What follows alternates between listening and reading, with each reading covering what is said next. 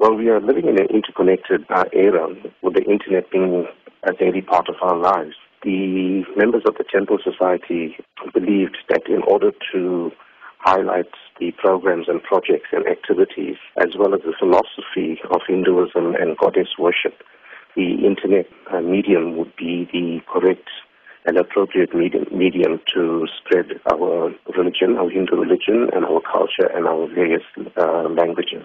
Tell us how you went about creating and designing the website for the Sri Mariamman Temple. We've uh, utilized professional web designers to design the website, and I have been uh, instrumental in compiling and uh, undertaking extensive research with regards to the history of this uh, very old temple. It's one of the oldest temples in the country, approximately 125 years old. So a lot of research has been done with regards to the history as well as the philosophy of goddess worship, the divine mother worship, which is a very ancient tradition within uh, our Hindu religion. Those uh, those are the factors that prompted us to undertake the research so that we can disseminate the research as well as the philosophy of Hinduism to the general public nationally and internationally. Tell us about the layout of the website and what sort of information can people find on it? The website is designed to be very user friendly. There's a lot of information on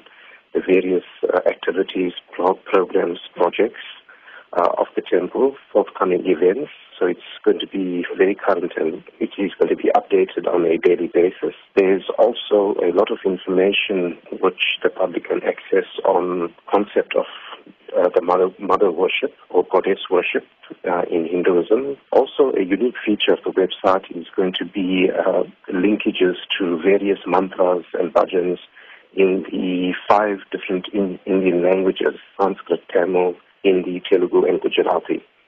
So we're covering the entire spectrum of the Hindu community, irrespective of the linguistic